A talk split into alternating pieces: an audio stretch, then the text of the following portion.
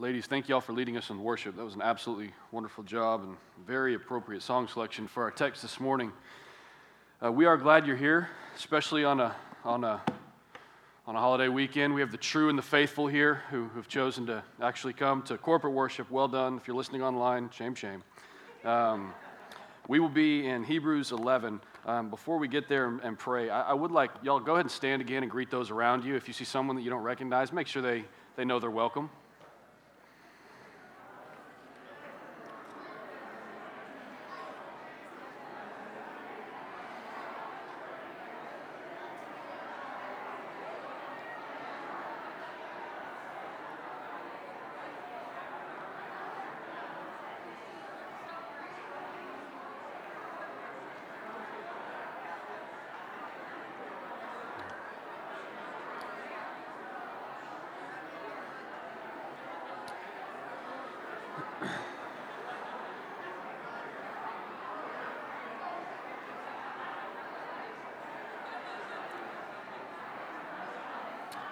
All right, if y'all can make your way back to your seats.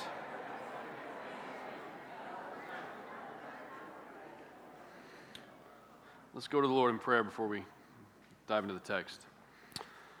Lord, we come to you now. We thank you for this morning. You are a great God. Indeed, kingdoms fall before you. There is none who is stronger than our God. And it is our God before whom we gather this morning as a humble people, eager to hear from you, Lord. Lord, specifically this morning, we'd like to pray for another pastor, Pastor Chet Haney and his wife Terry at Highland Terrace. Pray that you would be blessing them this morning abundantly, that he has enjoyed you in the preparation of the word, and that as he preaches and as they gather and as they sing and as they pray, that body is very, very blessed. I pray that you would allow them to continue to be bright and salty and aromatic in our community and do all they can for the forward movement of the kingdom of God. And I'm thankful for the ways that we partner in that. And I pray that you would bless their time this morning. We also want to pray for Jeff Daly on City Council and just pray for his marriage as well, and pray that he would fear the Lord and that would play into the way that he serves his role on city council, that he would make decisions with others, with those that he serves with, for the well-being of our community, and that you would encourage them in that manner. Lord, we also pray for those who aren't with us this morning as they're traveling. We do pray for safe travels for them. We pray that even as families are gathered elsewhere, that this Sunday morning, they would be enjoying you. Maybe it's in a new setting. Maybe it's in nature. Maybe it's over the breakfast table. But I pray that shepherds are still shepherding and that you would allow that time to be fruitful as they rest. And I pray that you would allow them safe travels as they return. Lord, this morning as we consider the faith photograph of Barak, we pray that you would tell us what you want us to hear. We love you, Lord. And we pray these things in Jesus' name. Amen. If this is your first time with us, we are continuing in a series titled Faith Photographs. It's in Hebrews 11. If you haven't turned there, go ahead and turn to Hebrews 11. And this is essentially what's been called the Hall of Faith in Hebrews 11, where we're walking through this hall and we're seeing all these photographs lining the walls, and they're sort of the heroes of our faith, those who are mentioned and given to the Hebrew church as encouragement and in their setting there in Rome as a new Christian church. And so the next photograph we see is that of Barak. Now, he may be less familiar to many of us because he may not have the popularity of a Gideon type like last week. So pay close attention to the story this morning and look at the details, because there's a lot there. The photograph of Barak. So our roadmap for the morning, you're already in Hebrews 11. We're going to start with our text, and then we're going to jump immediately over to Judges chapter 4, which is where the story of Barak takes place. Not Numbers, Judges chapter 4. Which is where the story takes place. And then we're going to consider 7 points of application for the Hebrew church and for ourselves. So Hebrews 11, verse 32 through 34.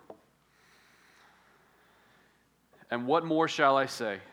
For time would fail me to tell of Gideon, Barak, Samson, Jephthah, of David, Samuel, and the prophets, who through faith conquered kingdoms, enforced justice, obtained promises, stopped the mouths of lions, quenched the power of fire, escaped the edge of the sword, and were made strong out of weakness, became mighty in war, and put foreign armies to flight. That being made strong in weakness and becoming mighty in war to put foreign armies to flight is particularly what we are going to be talking about this morning as we consider Barak's faith photograph. So turn over to Judges chapter 4. Some of these narratives are a bit longer, and this one is not. This one's short. Judges chapter 4 includes the entire story of Barak and what was faithful and why he's in this hall of faith. And then chapter 5 is a song that Deborah and Barak wrote recounting what happened in chapter 4. So we're going to work through these 24 verses together in chapter 4 and just taking it in as a narrative. And when we read something like this, something that we've encouraged you in 1,000 times before is to import your senses. Like, what does this look like? What does it smell like? Who are the people? What are the repeated things? Who are the characters? What are they doing?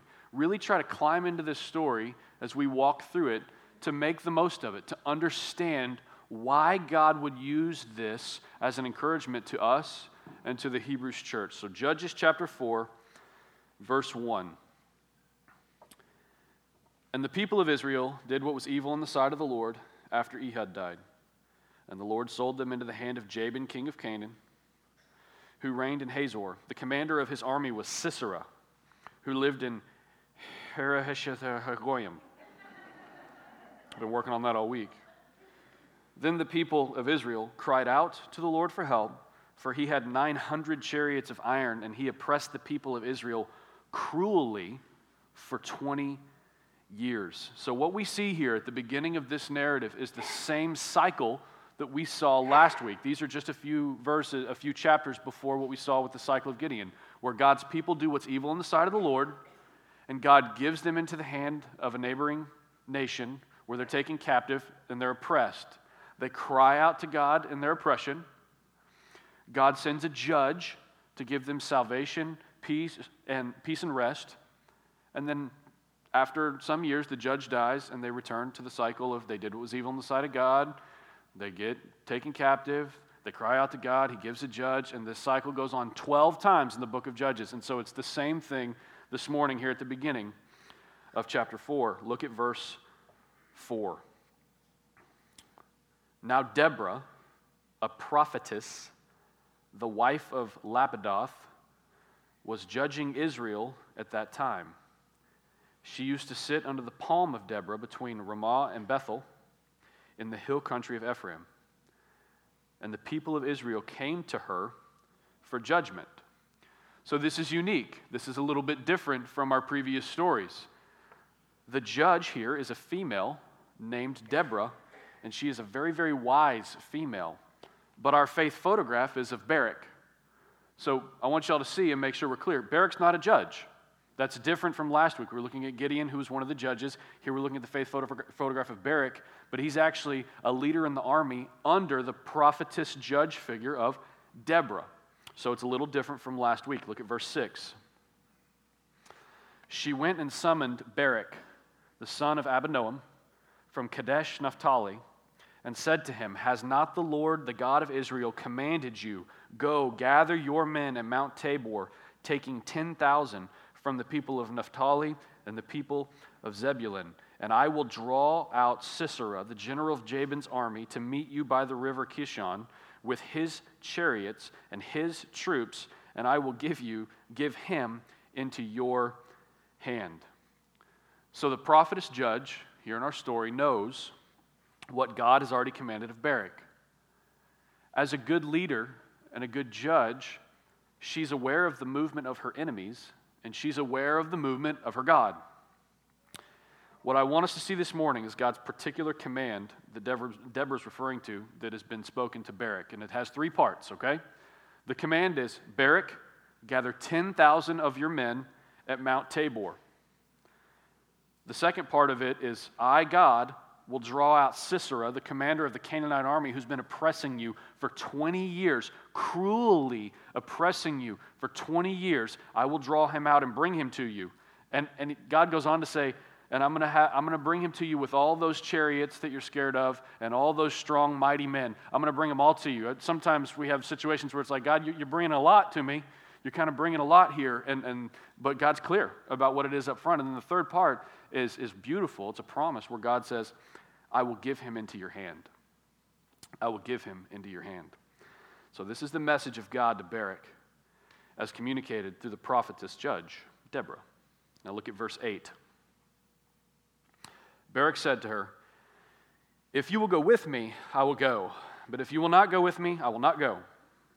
And she said, I'll surely go with you. Nevertheless, the road on which you are going will not lead to your glory, for the Lord will sell Sisera into the hand of a woman. And then Deborah arose and went with Barak to Kadesh. And Barak called out Zebulun and Naphtali to Kadesh, and 10,000 men went up at his heels, and Deborah went up with him. So Barak has his conditions of obedience. If you all obey, if you go with me. And Deborah agrees, and they move forward in faithfulness, even though it's a little bit sloppy, they're up front. And so they're moving forward according to God's command. Look at verse 11. Now Heber, however you want to say it, the Kenite, had separated from the Kenites, the descendants of Hobab, the father-in-law of Moses, and had pitched his tent as far away as the oaks of Zenonim, which is near Kadesh. Look at verse 12. When Sisera was told that Barak, the son of Abinoam, had gone up to Mount Tabor, because Sisera is aware of the movement of his enemies as well. When he was told this, Sisera called out all of his chariots, 900 chariots of iron, and all the men who were with him from Harosheth-Hagoyim to the river Kishon. And Deborah said to Barak, up, for this is the day in which the Lord has given Sisera into your hand. Does not the Lord go out before you? So Barak went down from Mount Tabor with 10,000 men following him, and the Lord routed Sisera and all his chariots and all his army before Barak by the edge of the sword. And Sisera got down from his chariot and fled away on foot like a coward. And Barak pursued the chariots and the army to Harosheth-Hagoyim, and all the army of Sisera fell by the edge of the sword. Not a man was left. This is the faithful part of this faith photograph. Much like Gideon's story, this is where Barak does what God has asked him to do, and he puts himself in harm's way, knowing that his victory was completely dependent upon the hand of the Lord interceding for him. He's putting himself in a situation that God has told him to be in, knowing that I will not get out of this situation alive. I will not bring victory to God. I will not bring freedom to our people if God doesn't do something bigger than what I'm able to do. I am weak. God is strong, and I'm dependent upon him. And he moves in faithfulness, and they whoop up on the Canaanite army. Remember, this isn't just a random scuffle in a schoolyard or something like that. If you're thinking, oh, they just kind of fought each other and it was just a small thing. It was no small thing. It was massive. They'd been oppressed cruelly for 20 years by the Canaanite army. So he moves out knowing he's totally dependent upon the Lord, and the Lord gives him victory. Now look at verses 17 through 21. I kind of think the story's been a little boring up to this point, if I'm going to be honest. I'm like, okay, cool, a lady... You wouldn't go without the lady, and you're a warrior, and okay, same thing happened last week. This is okay. Let's read verses 17 through 21. But Sisera fled away on foot to the tent of Jael, the wife of Eber the Kenite, for there was peace between Jabin the king of Hazor and the house of Eber the Kenite. And Jael came out to meet Sisera, the commander of the Canaanite army, a hardened warrior who has cruelly oppressed Israel for 20 years. She comes out of her tent to meet Sisera and said to him, turn aside, my lord. Turn aside to me. Do not be afraid. So he turned aside to her into the tent, and she covered him with a rug. And he said to her, please give me a little water to drink, for I'm thirsty. So she opened a skin of milk and gave him a little drink of milk and covered him up. And he said to her, stand at the opening of the tent, and if any man comes and asks you, is anyone here, just say no. But Jael, the wife of Eber, took a tent peg and took a hammer in her hand. Then she went softly to him and drove the peg into his temple until it went down into the ground while he was lying fast asleep from weariness. So he died. Did you see that coming? If you hadn't heard that story, you probably didn't see that coming. That's probably a surprise. We're not going to expound on it too much. We have our children in here with us today, but this is part of our story. We don't have coloring sheets to go along with it. Who saw this coming? This tent-dwelling, crafty warrior lady brought the commander of the Canaanite army into her tent, gave him a glass of milk, tucked him into bed, waited until he was sleeping like a little baby, and then boom, tent peg. So I don't want to give a lot of commentary on it. If kids weren't in here, I probably would, because we could run with this for about 10 minutes. But my favorite part is the commentary of the scripture, which I'll stick with. So he died. You think? Look at verse 22. And behold, as Barak was pursuing Sisera, Jael went out to meet him and said to him, "Come!" She was excited. "I will show you the man whom you were seeking." So he went into her tent, and there lay Sisera dead with the tent peg in his temple. So, on that day, God subdued Jabin, the king of Canaan, before the people of Israel. And the hand of the people of Israel pressed harder and harder against Jabin, the king of Canaan, until they destroyed Jabin, the king of Canaan. Victory for God's people in a circumstance that was very unlikely where they would see victory after 20 years of oppression. And the way that it plays out is certainly not quite how we may have thought it would play out if we're looking at the scenario up front. So, through the faithful leadership of Barak, Israel prevailed against the Canaanite army. And the result was that after having been oppressed and enslaved for 20 years, now guess what they're going to get? They're going to experience 40 years of peace and rest. This is a major victory. It's hard for us to wrap our heads around this because everyone in this room was born into freedom. A freedom that has not always been experienced throughout the ages.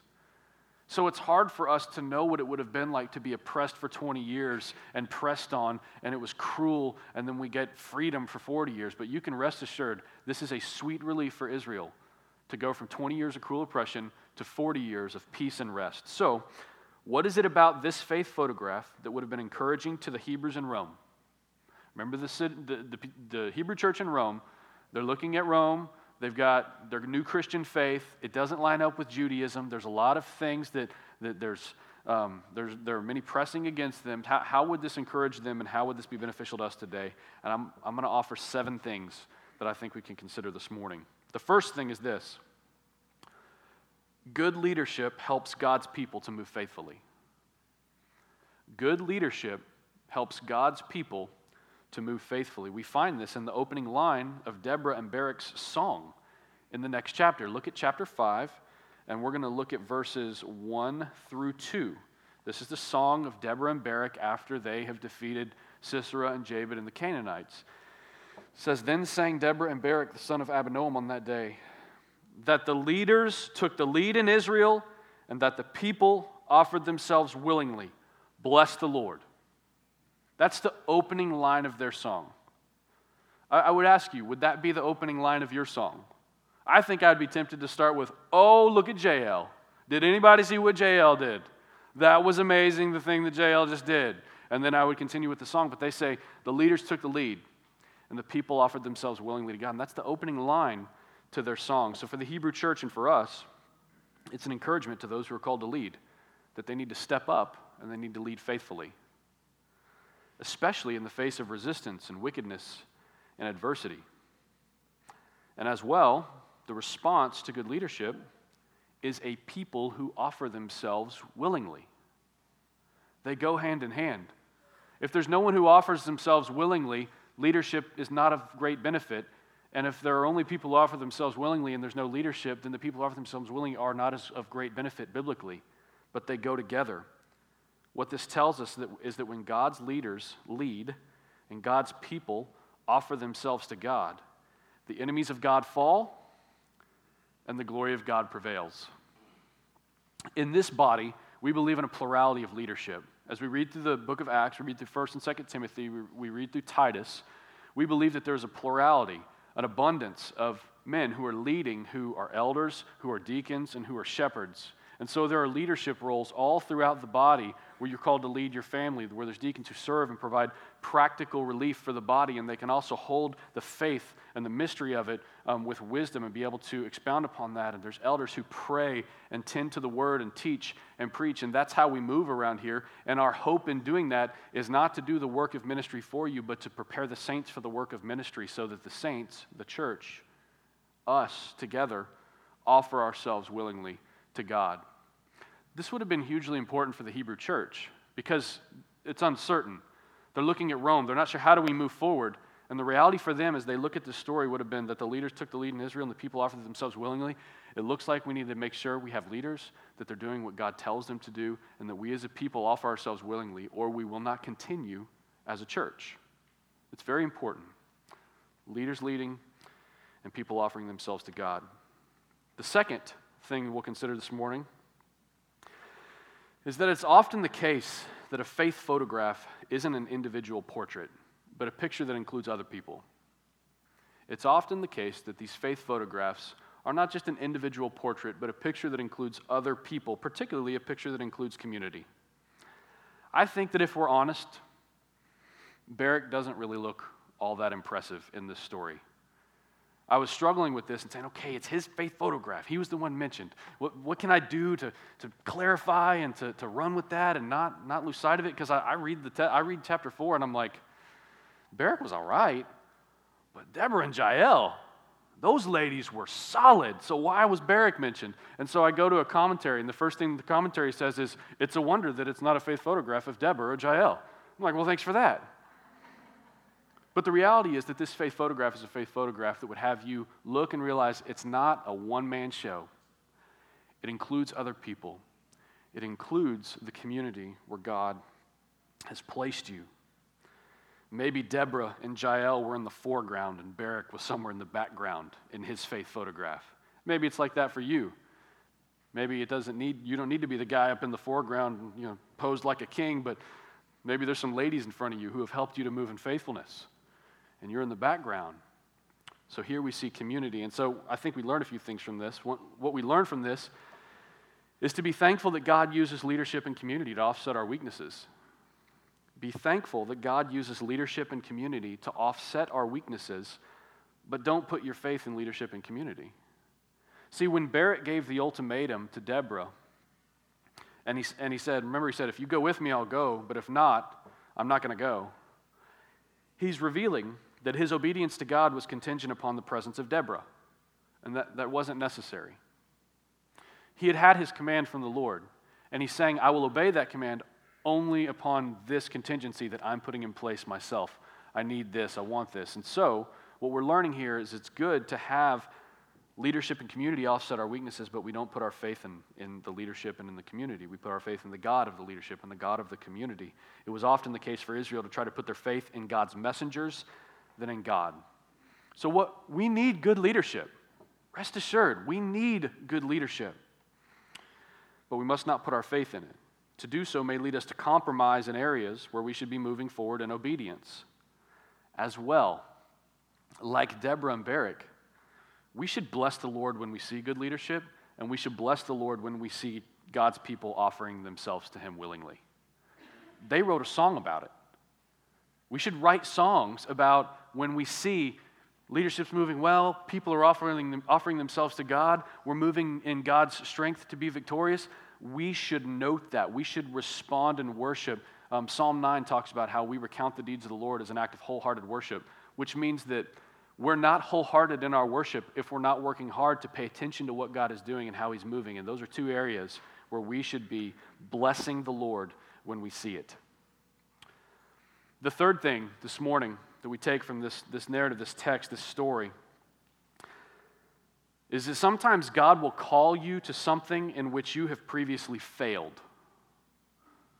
Sometimes God will call you to something in which you have previously failed. I'm aware that some of us sitting here right now may be like, man, I'm not feeling this. Because some of us hate weakness, right? Some of us just hate weakness. We don't want anyone to see it. We don't want anyone to know about it. We want to hide it. We want to be rid of it. And then some of us hate it when you bring up something we failed at in the past. But what we're seeing here is sometimes God will call us to something in which we have previously failed. I want you to consider, remember those iron chariots that were mentioned, the 900 iron chariots, and 20 years of oppression by the Canaanites? Turn to Judges 1:19. As I was reading through, saw this and thought, man, these iron chariots have already been spoken of before chapter 4. And in Judges 1:19, it says, "And the Lord was with Judah, and he took possession of the hill country, but he could not drive out the inhabitants of the plain because they had chariots of iron." These chariots proved to be a challenge for Israel. They were like the tanks of the era. They were strong, they were agile, they were hard to take over. It was a 1-to-10 ratio of 10,000 soldiers and 900 chariots with soldiers. And they were agile, and they were big, and they were hard to overcome. And those chariots had proven certain defeat to Israel in previous battles. And God's saying, Barak, take 10,000 men, I will bring Sisera and his chariots. You can almost just see him cringe, like, not the chariots. And all of his mighty warriors, which had proven to be defeat to Israel in previous battles. So after having lost already to the chariots, and after having spent 20 years in oppression as captives, God tells them that it's time to stand up to the chariots and to the captors. For the Hebrew church and for ourselves, this should cause us to rely not on our own track record, but on God who is sovereign. I think some of us are sitting here saying, man, I have failed in so many areas. I have failed in marriage. I failed as a parent. I failed in my work ethic. I failed in school. I failed in my diet. I mean, we can be just like one thing after another on our list of things in which we have failed. But we need to remember that our future ability is not contingent upon our past failures. If we're not careful, that can sound like a motivational speech, right? Your future ability is not contingent upon your past failures. You're strong. You're a winner. No, God's a winner. God's strong. And he can help you to succeed in areas where you have failed in the past. And I think that's going to be necessary for the Hebrew church. I think it's going to be necessary for us. Because all of us have failed somewhere. And all of us are intimidated by something. And all of us are concerned about our ability to move in faith in some areas. And God here says, I am God. And your future ability is not contingent upon your past failures. The fourth thing, which goes well with number 3, is that sometimes our enemy's strength will prove to be their weakness. This is so encouraging to me. If anyone watches the news, it's not encouraging. All you see is people with more and more power, more and more weapons, more and more hate, more and more wickedness, wanting to do harm to other people. And when I look at this and I see how God moved above the Canaanites, how last week he moved above the Midianites, and then this week, particularly, how we can see that our enemy's strength will sometimes prove to be their weaknesses. The song, actually, in chapter 5, go ahead and turn there, reveals what happened to those chariots, because we don't get a whole lot of it in chapter 4. In chapter 4, we just see that they prevailed, but in chapter 5, verse 19 through 21, we see actually what happened there. The kings came, 5:19, the kings came, they fought. Then fought the kings of Canaan at Tanakh by the waters of Megiddo. They got no spoils of silver. From heaven the stars fought. From their courses they fought against Sisera. The torrent Kishon swept them away. The ancient torrent, the torrent Kishon, march on my soul with might. That torrent comes from heavy rains. So this preparation here, as these chariots were coming, God readied his people. God provided them with leadership. God provided them with promises. And then they didn't know they needed it, but God provided them with a really heavy rain. And it swept away these big, heavy chariots. He provided them with a heavy rain, and those iron chariots sunk and bogged down, causing even the commander of the army, Sisera, this big, bold character, to flee on foot like a coward. Well, for the Hebrew church, they could look at the prestige and the wealth and the power of Rome, and little did they know Rome was already crumbling We have history books. We can look back and see that it was their stature, their bigness, their prestige, their renown was ultimately the cause of their fall. They didn't know that at the time. The Hebrew church could look at this story, though, and say, okay, we know that God's kingdom stands, and we know that even the most powerful in those powerful kingdoms, our enemy's strength can prove to be their weakness. Things were already in place in Rome. Was already crumbling. Rome would fall while the church pressed on. Today, the church continues to meet throughout the world. Today, the Roman Empire is of no concern to anybody. It's a tourist attraction.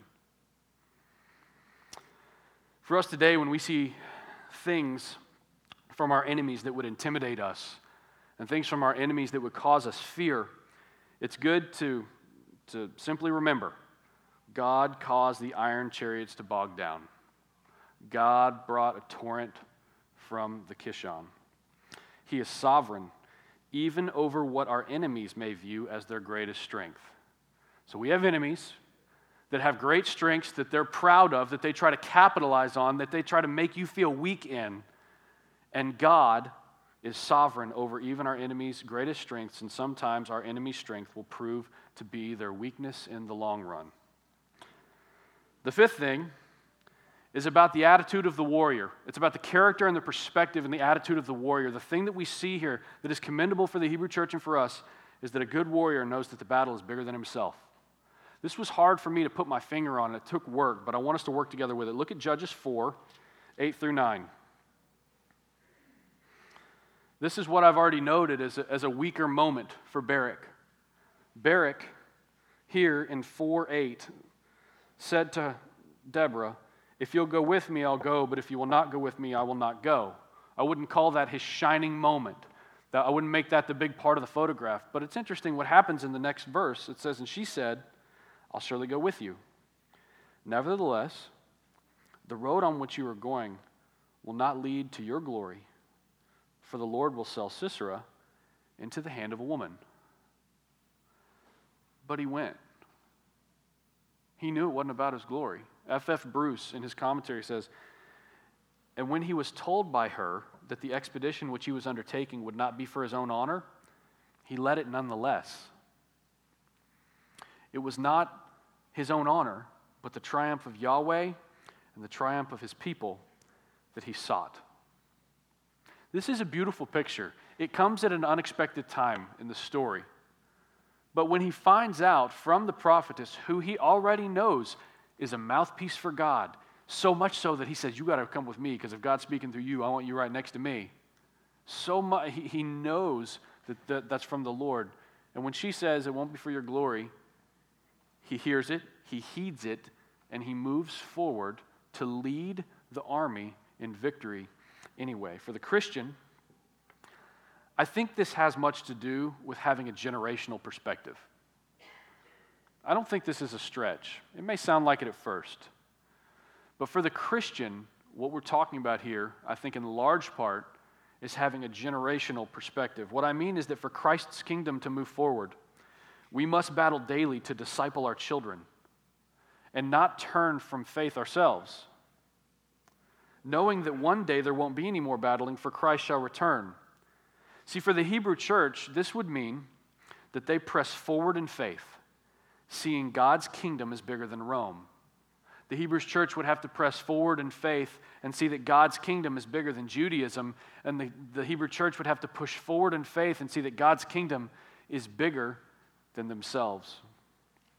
For us, I think this means dying to ourselves daily, that in our marriages, in our parenting, in our work, in our finances, that we live to the one true God and we aim to put His glory on display, not our own. I think it also means that we're a people who are about a battle, and it's a battle that includes the command, look not only to your own interests, but also to the interests of others. It's a battle that includes commands in Isaiah that says, pour yourself out for the afflicted and help the hungry, and when you do so, that darkness that you have in your life will be turned to light. We are designed to be warriors in a battle who are well aware that it's bigger than us. It's even bigger than our church. It's bigger than the people in this room. We need to have a generational perspective, knowing that the only way, the same thing the Hebrew church would know, the only way the kingdom of God moves forward is if we know this is bigger than just ourselves, and we're looking to those outside and trying to encourage them, and we're especially looking to our children and making sure we are raising them up in the faith, knowing that God has made mom and dad the main disciple makers in the lives of their own children. It's bigger than ourselves. The sixth thing is a very sober thing, I think. In that moment, when you feel like faith is impossible and you are at the end of your rope, those moments where you genuinely feel brought to the end of yourself. I don't know if everyone in here has experienced that. Some of you may have experienced it to a significant measure. Some of you, it may be something you find later, and you need to recall this text and this moment. But those moments where you feel genuinely brought to the end of yourself, those moments where you're almost convinced that whatever it is you're in is just not going to work out. It's in those moments of desperation, those moments of being very aware of your weakness, where you may actually be most ready for the strength of God to give you victory.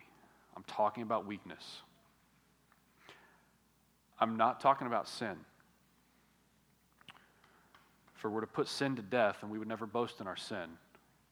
We do boast in our weakness. I'm talking about weakness. Gideon showed weakness in his movement. He was not God, he was Gideon. Barak expressed weakness in his movement. He was not God, he was Barak.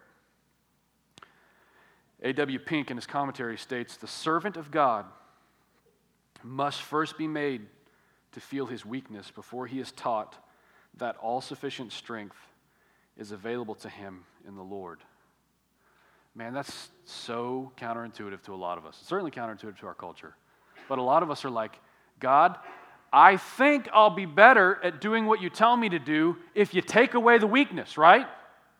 Like, I oversee staff here, and I don't generally hire someone and try to pair them to a task that is equated to their weakness. We don't take tests to find out what our weaknesses are. We try to capitalize on strengths, right? We try to capitalize on, well, this is the area where you're strong. Why don't you serve in this area? This is the area where you succeed, and you have succeeded before, and you've shown some great strengths. Let's put you right there. And God's saying, how about right there where you're feeling as weak as you have ever felt? That moment of weakness, that may be the moment where you're finally ready for the strength of God to give you victory. Pink goes on to say, the saint's might is in realized helplessness. Have you realized your helplessness? For when I am weak, then I am strong, as it says in 2 Corinthians 12:10. He goes on to say that word of Jehovah's was designed to bring Barak to the consciousness of his own utter inability to deliver Israel from the yoke of the Canaanites. The warrior's might consisted in conscious weakness. I've already mentioned 2 Corinthians. I want you to go ahead and turn there. 2 Corinthians 10, or 2 Corinthians 12, verse 9 through 10.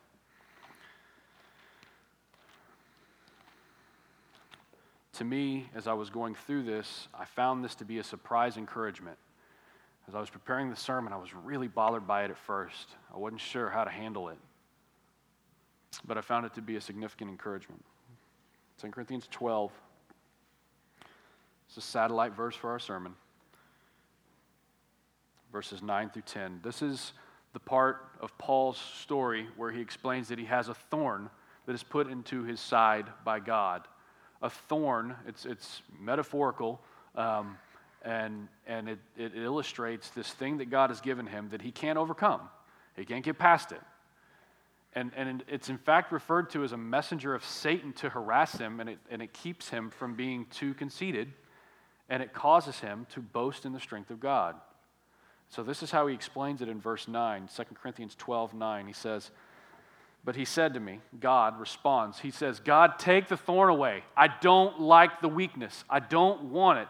I'm tired of dealing with it. I don't want to be in this situation anymore. He cries out to God in desperation, and God responds to him in verse 9 and says, but he said to me, my grace is sufficient for you, for my power is made perfect in weakness.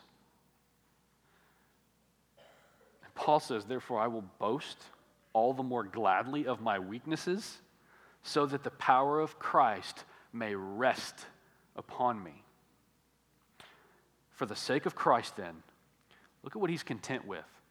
I'm content with weaknesses, insults, hardships, persecutions, calamities. For when I'm weak, then I am strong. Some of us should probably be very convicted as we read that, because we realize we are not content with such things. In fact, discontentment can overwhelm us in much smaller areas. Jeremiah Burroughs wrote a book in the 1600s called The Rare Jewel of Christian Contentment, and in it, I've shared this illustration before, he says some of us are like a nice, shiny leather shoe. We're on the outside, nice, shiny, it all looks right, but on the inside, it pinches the flesh. And he says that your voice, according to Psalm 62, your soul has a voice that God hears. And while we may be all smiles and glad handing on a Sunday morning or a church gathering, inside your soul's voice is vexing and fretting and complaining and utterly discontent because you think things need to be better. And some of us need to be very convicted, and we need to move in repentance when we read, I was content with weaknesses, insults, hardships, persecutions, and calamities. A lot of times that's when we think we're doing something wrong. Oh man, things aren't going perfect. What did I do? I mean, imagine a person in a foreign prison because of their faith. Are they sitting there saying, oh man, I should have kept my mouth shut? Or are they saying, I'm content with calamity like this, with a total crazy situation like this that I have no control over? Content with weaknesses. This is the strength that the Hebrew church should be looking for, and this is the strength that we're looking for, the strength that gives us victory, the strength that is found in situations where we are weak. I wanted to understand that word weakness a little more, and I looked it up, and the original language indicates an infirmity or a malady of mind or body. Do you have perfect control over the health of your mind and body? Sometimes there's things we don't have control over. Sometimes there's things we have to work on that we don't actually have control over it. A strength, or it includes an infirmity or a malady of mind or body. It also includes in the list insults, hardships, persecutions, and calamities. For the Hebrew church, this would have come in many different forms. So my question for you this morning is, where might God's strength be made perfect in your weakness? It happened for Gideon. It happened for Barak. It wasn't until they were at the end of themselves that God gave them victory in that battle and gave them a significant season of peace and rest. Where in your life might God's strength be made perfect in weakness? So let me offer up a few possibilities. Maybe it's a job where you don't see the end of the light at the end of the tunnel. It's a job where you're going every day for the most part of the day where you are awake, away from your children, away from your wife, and maybe it's a job where you're just miserable. Maybe as we're brought to the end of ourselves and we truly feel weak and unable to do any more, maybe it's a marriage that seems too broken to ever be fixed and be made whole again. Maybe it's a disease or a health issue that keeps you from performing as you wish you would, a disease or a health issue that makes you feel like a liability to those who are depending on you. Maybe it's a relationship with one of your children that seems like it's always been a downward spiral. Maybe it's imprisonment. Maybe it's the loss of a loved one, someone who you can't feel like you could ever move on because you miss him so much. You're brought to the end of yourself in this thing. Maybe it's insults. Maybe it's hardships. Maybe it's persecution for your faith. Maybe it's a season of life that's just sort of a when it rains, it pours kind of season. Whatever it is that's bringing you to the end of yourself, it's a reality that reveals you're not God. And there is one true God. Only one true God who could possibly exercise strength for you because you're just so done. Because you're so at the end of your rope. I urge you not to hide your weakness. I urge you not to just be frustrated with your weakness. I think that's a big part of the way we move is we have a situation that we just can't get any power over. We have something wrong with ourselves, something wrong with our marriage, something wrong with our relationships, and we just get to this point and we just kind of sit and we're just frustrated. We're like, man, I can't do anything about it.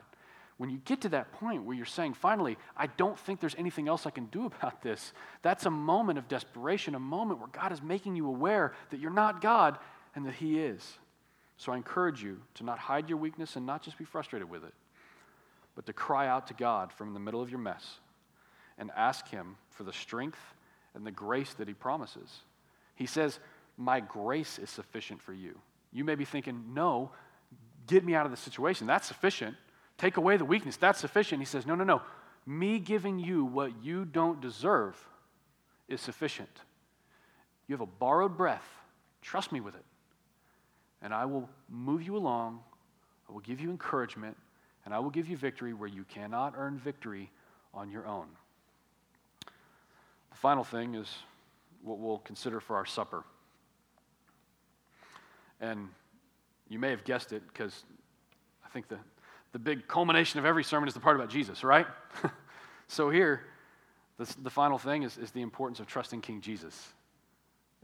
It's the importance of trusting King Jesus. Turn to Jeremiah 23.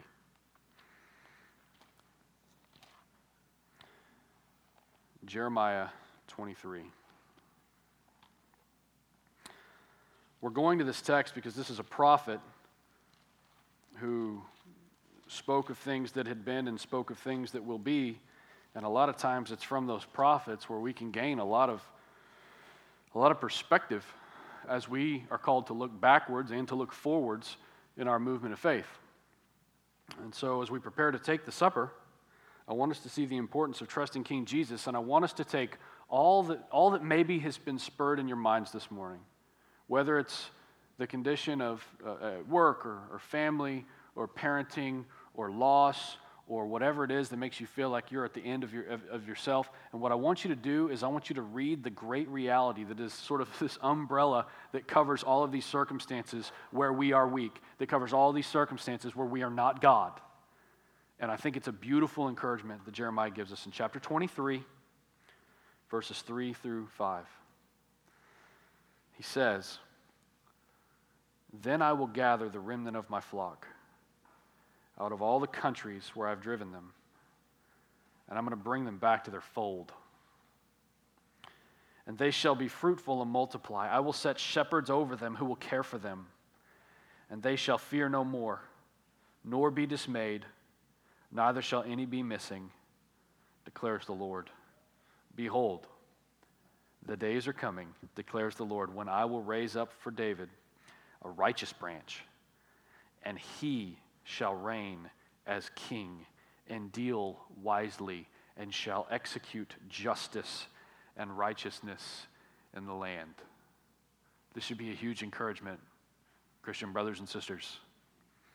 All of these judges that we've considered in the Hall of Faith, we considered last week, are just a foreshadowing of the kings. And each of the kings, at best, were but shadows of Christ, the King of Kings. So as we take the supper this morning, what we're doing is this. We express that we've come to the end of ourselves. We're expressing that we've come to the end of ourselves. We don't think that we can figure out most of it and that we need Jesus for the last 20%. We've come to the end of ourselves. And in that, we express specific hope in the coming king that Jeremiah prophesies here, who will return to gather his people, who will provide for them in ways that have never previously been experienced. I want you to see all 40 years of peace and rest. You might be thinking, man, that sounds great. I'll take it. 40 years of peace and rest. As others have tasted of the goodness of God in the supper, we taste of the goodness of God in the supper. And while the Israelites received 40 years of freedom and peace, we know that an eternity of freedom and peace and blessing and presence of our great God is what awaits his children. We are a blessed people. We are among the most blessed who have ever walked the face of the earth. When you're at the end of yourself, you are ready to have the strength of God give you victory. And in the supper, we're expressing We're at the end of ourselves, and we desperately want Jesus because he's the only one who can give us what we need. You notice with the judges and the kings, they were frail, they were common, they were fragile. There's been a frustration as we go through this because I kind of get tired of saying, well, I guess the moral of the story is he uses the foolish to confound the wise again and again and again and again. But there's a beauty in realizing that when you are foolish, when you are weak, when you are wanting, when you are not able to take care of all of it yourself, there's a strength from God that proves victorious. And for us, that should be an encouragement. Let's pray.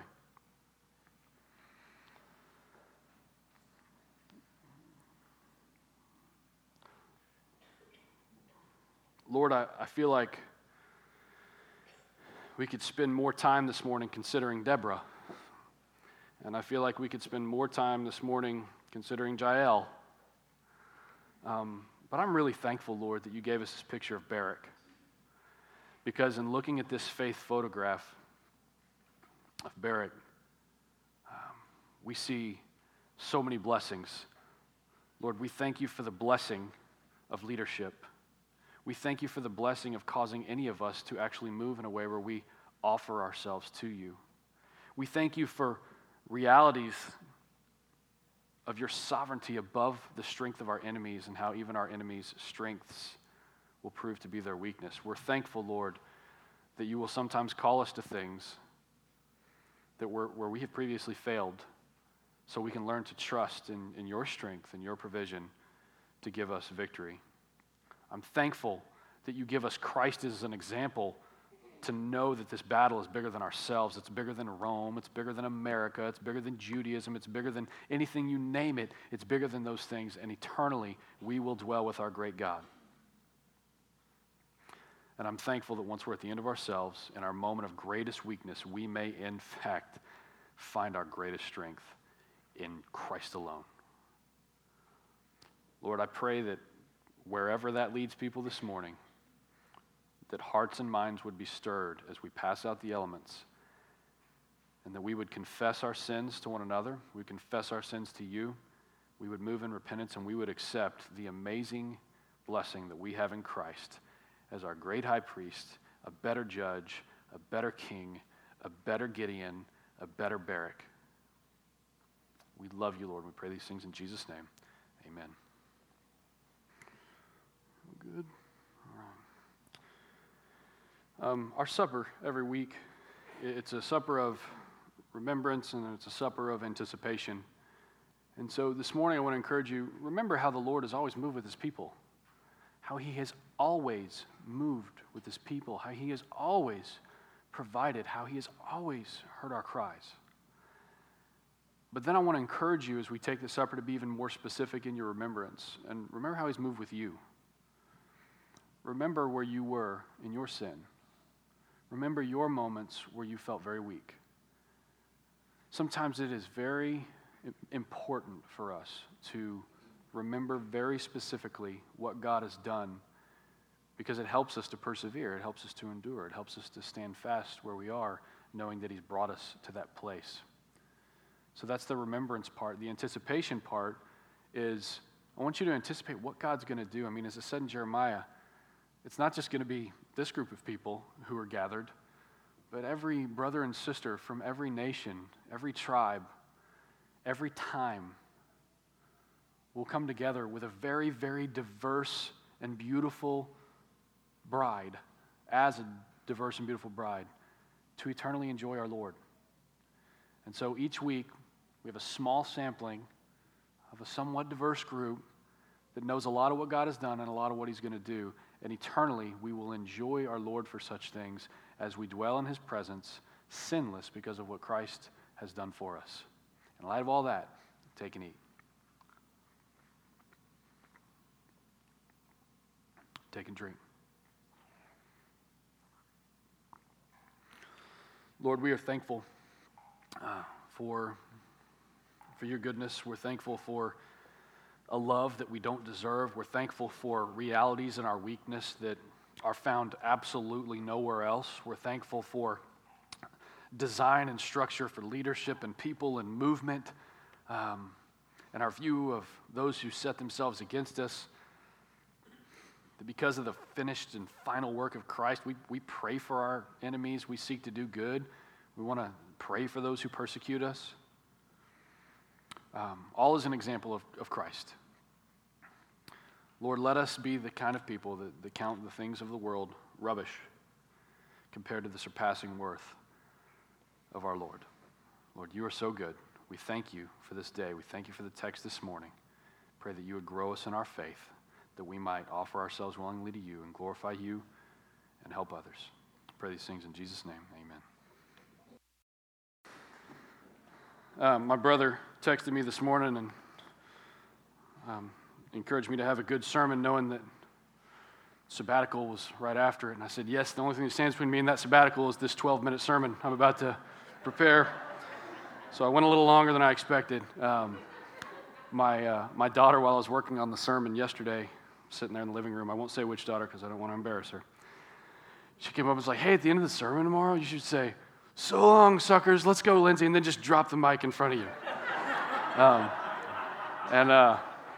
So I considered that, took it into account. But I actually would love to just pray for this body as I go into this amazing blessing of a sabbatical. So if y'all stand, I'd love to pray for you.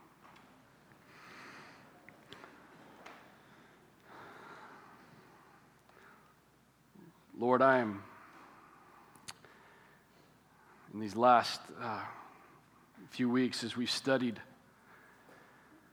the ups and downs of the faith of your people, the ebb and flow of what seems to be a real strong focus on you, and then maybe eyes that wander elsewhere, as we see this cycle of a cycle that is just frustrating and so fleshly. Lord, I want to bless you and praise you for seeing in this body of believers people who offer themselves willingly to you.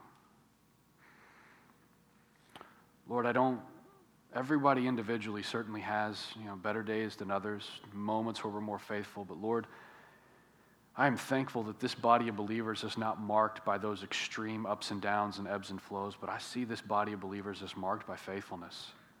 The character of this body, Lord, is as one who hears the word and does the word, one who heeds the warnings, one who walks in the instruction, one who takes joy in the encouragement. Lord, in 11 years of ministry, I have been so blessed by this body. The leadership of this body has led well. They have stepped up. They have delivered when you have asked them to deliver. They have gone to battle when you have asked them to go to battle. And it is a sweet encouragement to watch it play out with weak, fragile, common characters like ourselves. I'm thankful for people, a body that's characterized by not neglecting our children, but by being the main disciple makers in the lives of our children and by serving diligently on Wednesdays and Sundays in the nursery with our kids. I'm thankful for a sanctuary, a worship center this morning, Lord, that is full of adults and children, families sitting side by side. My prayer, Lord, is that you would continue to bless this body abundantly, not just numerically, but bless us with the realities like what you've shown us in the scriptures in the previous weeks and months. I pray that you would bless this body, that we might be faithful, that we might be truly a people who put God first in all things, and that everything finds its place behind that. A people who are eager to spend and be spent gladly on the souls of your children. I pray that you would make this body a people who are eager to look not to our own interests, but also to the interests of others. I pray that you would make this body a people who are aware of our weaknesses, and rather than complaining, vexing, and fretting, we trust you and we humble ourselves before you, and we are eager to look for the strength that is made perfect in our weaknesses. Help us to be a people of faith, looking forward to a coming kingdom, knowing that it is more sure than anything we have ever seen or experienced. You are great. You are greatly to be praised. We pray these things in Jesus' name. Amen. You have a good Sunday.